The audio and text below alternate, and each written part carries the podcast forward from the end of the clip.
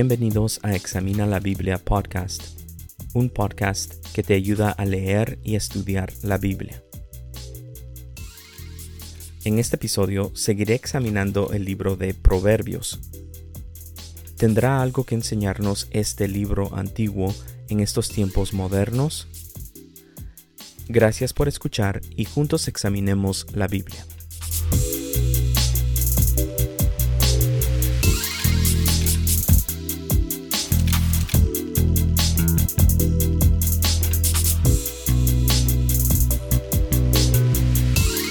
El texto que estaré examinando en este episodio se encuentra en Proverbios capítulo 1 versículos 20 al 33. Voy a leer de la versión Nueva Biblia de las Américas y dice así Proverbios capítulo 1 versículos 20 al 33. La sabiduría clama en la calle, en las plazas alza su voz, clama en las esquinas de las calles concurridas, a la entrada de las puertas de la ciudad pronuncia sus discursos. ¿Hasta cuándo, oh simples, amarán la simpleza? Y los burladores se deleitarán en hacer burla, y los necios aborrecerán el conocimiento.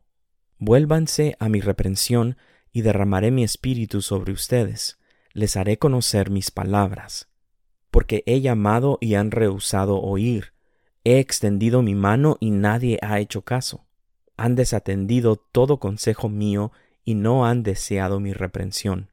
También yo me reiré de la calamidad de ustedes, me burlaré cuando sobrevenga lo que temen, cuando venga como tormenta lo que temen, y su calamidad sobrevenga como torbellino, cuando vengan sobre ustedes tribulación y angustia.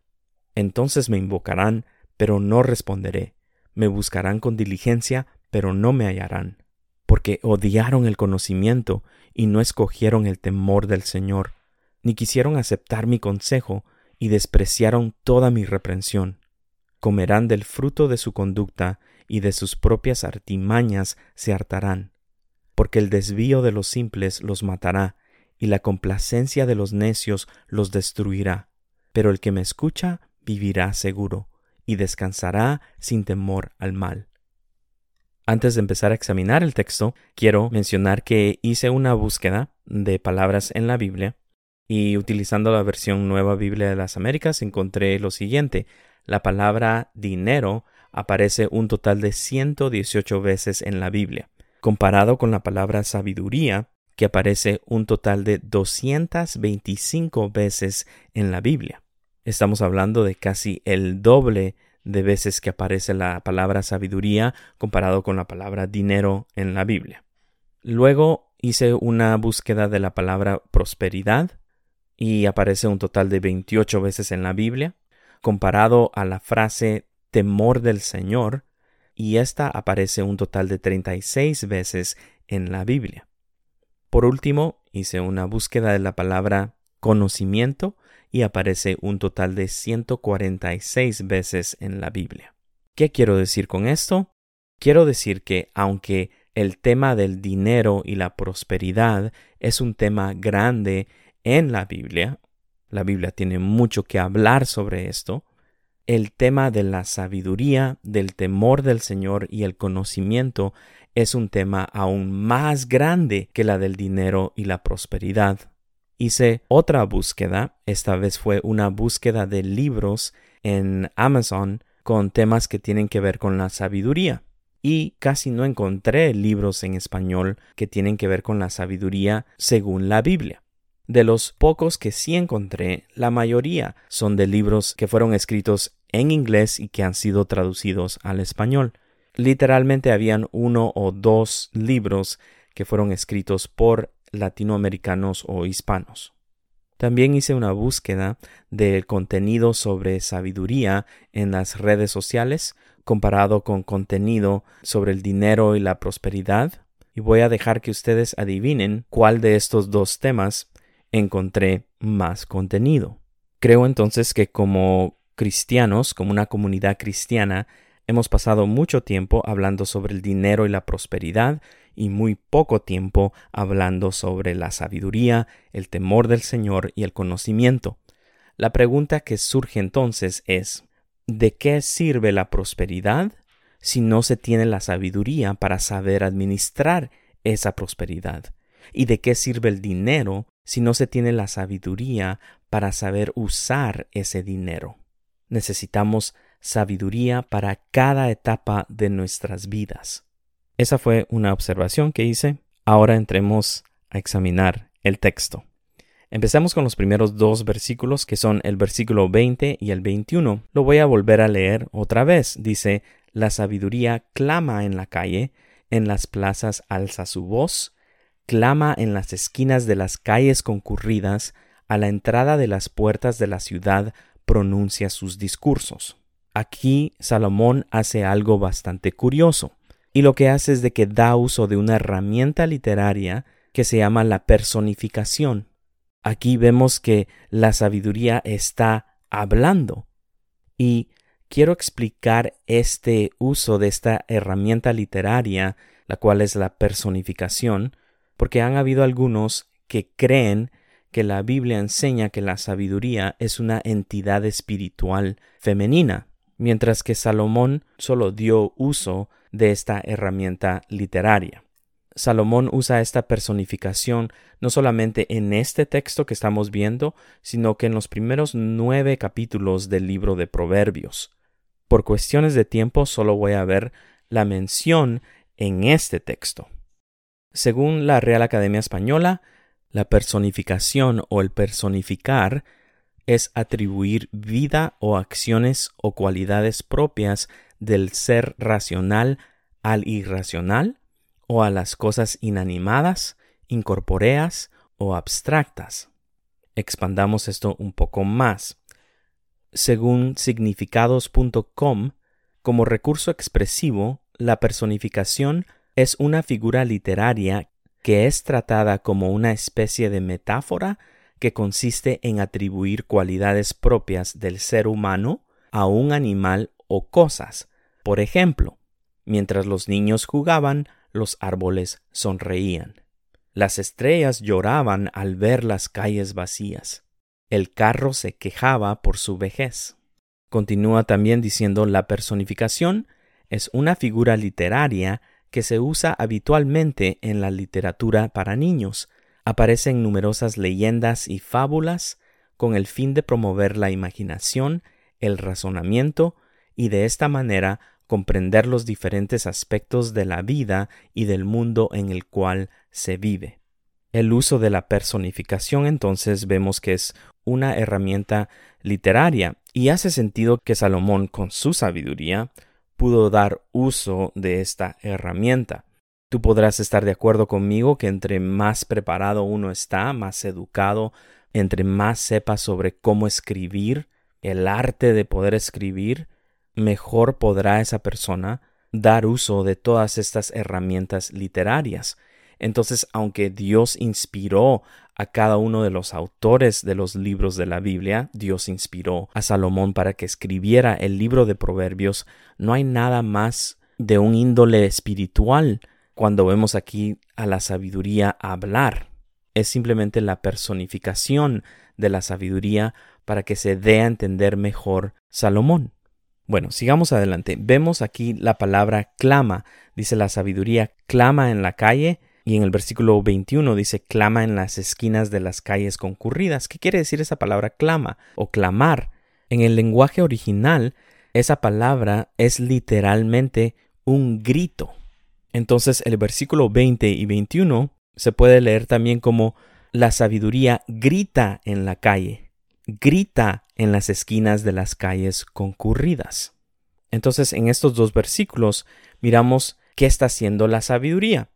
Aquí vemos a la sabiduría literalmente gritar. Está, dice el texto, alzando su voz y está, dice el texto, pronunciando sus discursos. Bueno, entonces ya sabemos qué está haciendo la sabiduría. Y el texto también nos dice en dónde lo está haciendo, en dónde está dando un grito la sabiduría, en dónde está alzando su voz, en dónde está pronunciando sus discursos. Dice el texto que lo está haciendo en la calle, en las plazas, en las esquinas de las calles concurridas y en la entrada de las puertas de la ciudad.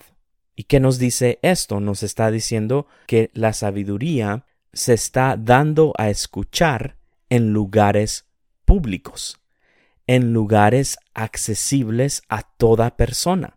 Porque en esos tiempos, en los tiempos de Salomón, estos lugares eran lugares comunes, por así decirlo. No necesitaba una persona tener algún privilegio especial para poder estar en estos lugares. Cualquier persona podía estar en estos lugares. Vemos entonces que la sabiduría no está gritando, no está alzando su voz, no está pronunciando sus discursos en lugares privados, o en juntas privadas, o en conferencias privadas, o en cenas o eventos privados donde se tiene que pagar mucho dinero para poder ir a escuchar a alguien. Aquí vemos la sabiduría que está accesible a toda persona. Entonces, vemos que la sabiduría da un grito y vemos que lo hace en un lugar público y qué es lo que dice. Vayamos al versículo 22. ¿Hasta cuándo, oh simples, amarán la simpleza? Y los burladores se deleitarán en hacer burla, y los necios aborrecerán el conocimiento. Aquí vemos tres diferentes tipos de gente. Dice que están los simples que aman la simpleza, y nos recordaremos que una persona simple es una persona inexperta o sin habilidad. Y es bien interesante porque la palabra original da un sentido de que la persona simple es una persona con la mente abierta. Y esto es interesante porque hoy en día en nuestra sociedad se habla mucho de tener una mente abierta, de no ser tan cerrados o cuadrados, ¿verdad? Pero la Biblia no nos enseña eso. Al contrario, dice que una persona con una mente abierta es una persona simple. ¿Y por qué una persona que tiene la mente abierta es una persona simple? Porque las personas que tienen la mente abierta, por definición, son personas que fácilmente son persuadidas. Hoy se tiene que creer una cosa y mañana se tiene que creer otra cosa. Y así van. Estamos en un mundo tan cambiante hoy en día que un día se cree una cosa, otro día se cree otra cosa. Y muchas veces esas cosas se contradicen y mucha gente simplemente va con esa corriente. Hay más que decir sobre esto, pero sigamos adelante. El siguiente tipo de persona son los burladores, y estos son los que se deleitan en hacer burla, dice. Y el sentido en el, en el lenguaje original son personas soberbias que se burlan de los sabios. Y solo para dar un ejemplo, esto sería que los burladores se burlan de personas moderadas, las personas que priorizan su vida y las personas que manejan bien su tiempo. Y para quedar mal con los jóvenes, diría que si un joven ve a otro joven irse a dormir temprano, lo toman como un aguafiestas, una persona que no está viviendo su, su vida de joven, no está disfrutando de su vida. Sin embargo, la ciencia de ninguna manera apoya este punto de vista de trasnochar. Bueno, de eso también hay más que hablar, pero sigamos adelante. El tercer tipo de persona son los necios. De esto hemos hablado mucho en los dos episodios previos. Los necios aborrecen el conocimiento, odian el conocimiento, no están interesados en conocer su realidad. Los necios están dispuestos a creer cualquier mentira sobre sí mismos y aún más sobre otras personas. Aquí también hay más que decir, ¿verdad? Pero sigamos adelante. En el versículo 23 miramos que la sabiduría hace una apelación y dice, vuélvanse a mi reprensión y derramaré mi espíritu sobre ustedes, les haré conocer mis palabras. Aquí aparece una de tres veces la palabra reprensión. Está en este versículo, el versículo 23, luego está en el versículo 25 y por último aparece en el versículo 30. Y esta palabra reprensión, primero es una palabra que no está muy presente en mi vocabulario, entonces tuve que buscarla. Y reprensión es lo mismo a corrección. Y aquí la sabiduría está haciendo esta apelación, está haciendo una petición y dicen vuélvanse a mi corrección yo voy a derramar de mi espíritu sobre ustedes. O sea, ustedes van a poder ser personas sabias si se vuelven a mi corrección, si se dejan corregir por lo que yo tengo que decir. Les haré conocer mis palabras. Y si tú estás escuchándome por medio de este podcast, esta petición es para ti. Si tú me escuchas, puedes entonces escuchar la sabiduría que Dios ofrece para tu vida. Algunos dirán, es que yo no estudié o yo no conozco mucho sobre la Biblia, sobre la literatura, no sé. dirás, seguramente esta sabiduría de la que habla la Biblia no es para mí, casi no la entiendo. Pero este texto me deja claro a mí que sí es para todas las personas. Es para cualquier persona, especialmente para las personas inexpertas, sin habilidad. Y lo único que tienes que hacer es querer recibir esta sabiduría. Porque literalmente estamos viendo que la sabiduría está gritando para que las personas se vuelvan a ella. ¿Quieres responder al llamado que hace la sabiduría? Sigamos adelante. Vamos a examinar los versículos del 24 al 31. Aquí viene la consecuencia de no escuchar la sabiduría. Voy a volver a leer del versículo 24 al 31. Dice, porque he llamado y han rehusado oír, he extendido mi mano y nadie ha hecho caso, han desatendido todo consejo mío y no han deseado mi reprensión. También yo me reiré de la calamidad de ustedes, me burlaré cuando sobrevenga lo que temen, cuando venga como tormenta lo que temen y su calamidad sobrevenga como torbellino, cuando vengan sobre ustedes tribulación y angustia. Entonces me invocarán, pero no responderé. Me buscarán con diligencia, pero no me hallarán, porque odiaron el conocimiento y no escogieron el temor del Señor, ni quisieron aceptar mi consejo y despreciaron toda mi reprensión comerán del fruto de su conducta y de sus propias artimañas se hartarán. Aquí vemos palabras bastante fuertes que está declarando la sabiduría, pero tengamos en cuenta que la sabiduría está alzando su voz en lugares públicos, no hay manera que las personas se puedan excusar de poder decir no, yo no escuché, no, sí pudieron escuchar, pero no quisieron escuchar. Ese es el problema. Entonces aquí vemos varias cosas que las personas no han hecho. Dice, no han escuchado el llamado de la sabiduría. Y no es de que no pudieron escuchar, es de que pudiendo haber escuchado, no quisieron escuchar. No hicieron caso a la ayuda que la sabiduría ofrece. No les importó. Necesitando ayuda, no quisieron hacerle caso a la ayuda que la sabiduría puede ofrecer. No guardaron el sabio consejo, no aceptaron el sabio consejo, no desearon la reprensión o la corrección como vimos, no apreciaron la corrección, no buscaron o amaron el conocimiento y no escogieron el temor de Dios. Entonces, al no hacer estas cosas, lo único que queda es recibir la consecuencia de no haber hecho estas cosas. Y esto es tan pero tan cierto que fácilmente lo podemos ver en la vida de otras personas y no tan fácilmente, aunque sí existe, lo podemos ver en nuestras propias vidas. Vemos entonces a la sabiduría reírse de las cosas malas que le vienen a los necios. Vemos a la sabiduría burlarse cuando le sobrevienen las cosas malas a las personas. Y aquí es bien importante notar que dice que lo que temen les sobrevino, porque entre más alejados estemos de la sabiduría, vamos a tener más temores. Entre más apartados del temor del Señor, más vamos a tener temores, más vamos a tener miedo de que cosas negativas, cosas malas nos sucedan. Y el texto nos está diciendo que podemos esperar que estas cosas malas o negativas sucedan. Y también es interesante notar que dice que vendrá la tribulación y la angustia repentinamente. va a ser un caos.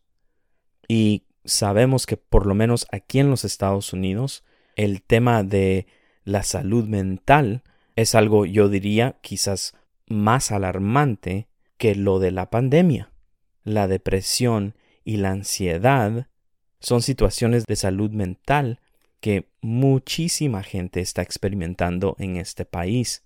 Hay millones de personas en este país que tienen que medicarse para lidiar con la depresión y con la ansiedad. Y es interesante notar que el texto nos está diciendo cuando esto sucede, cuando las personas experimentan tribulación y angustia, ahí está la sabiduría burlándose. Es muy impactante, muy dura esta palabra. Vemos entonces una consecuencia directa de las acciones de las personas. Dice el versículo 31, comerán del fruto de su conducta. Entonces, si vemos el ejemplo de la siembra, si alguien sembró brócoli, por así decirlo, no es mi vegetal favorito, no puede esperar recibir un durazno. Lo que uno siembra, eso cosechará. Dice el texto también que se hartaron de sus artimañas estas personas, y esto sucede muchas veces. Las personas llegan a este punto realizando ya muy tarde, ya después que han cometido graves errores. Y ya empiezo a concluir. Miremos los versículos 32 y 33. Dice, porque el desvío de los simples los matará, y la complacencia de los necios los destruirá. Pero el que me escucha vivirá seguro y descansará sin temor al mal empezamos a ver otra vez este contraste entre el camino de la sabiduría y el camino de la necedad.